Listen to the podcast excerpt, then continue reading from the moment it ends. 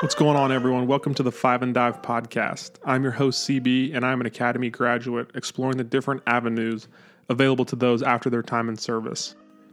I'm going to be talking with Service Academy graduates and vets in different career fields and explore the routes that they've taken once they've gotten out. I'm choosing to make this podcast because I don't believe that there are many good resources that truly dive into the actual careers themselves. And to me, there's no better way to find them out other than talking with the individuals in those specific career fields. The goal I'm trying to achieve in this podcast is to give young officers a fundamental understanding of the jobs that people pursue as well as what that path towards those specific careers look like. I'm hoping to create some inspiration and give perspective for someone who isn't really sure of what they want to do once they get out of the military.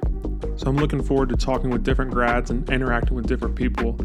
If you'd like to keep up with this podcast, it's on Spotify at the Five and Dive Podcast. It's on Instagram at the Five and Dive Pod and please message me with who you want to hear from, the different career fields you want to hear about, and the different questions you may have. Thanks everybody for listening and tune in next Monday for the first episode.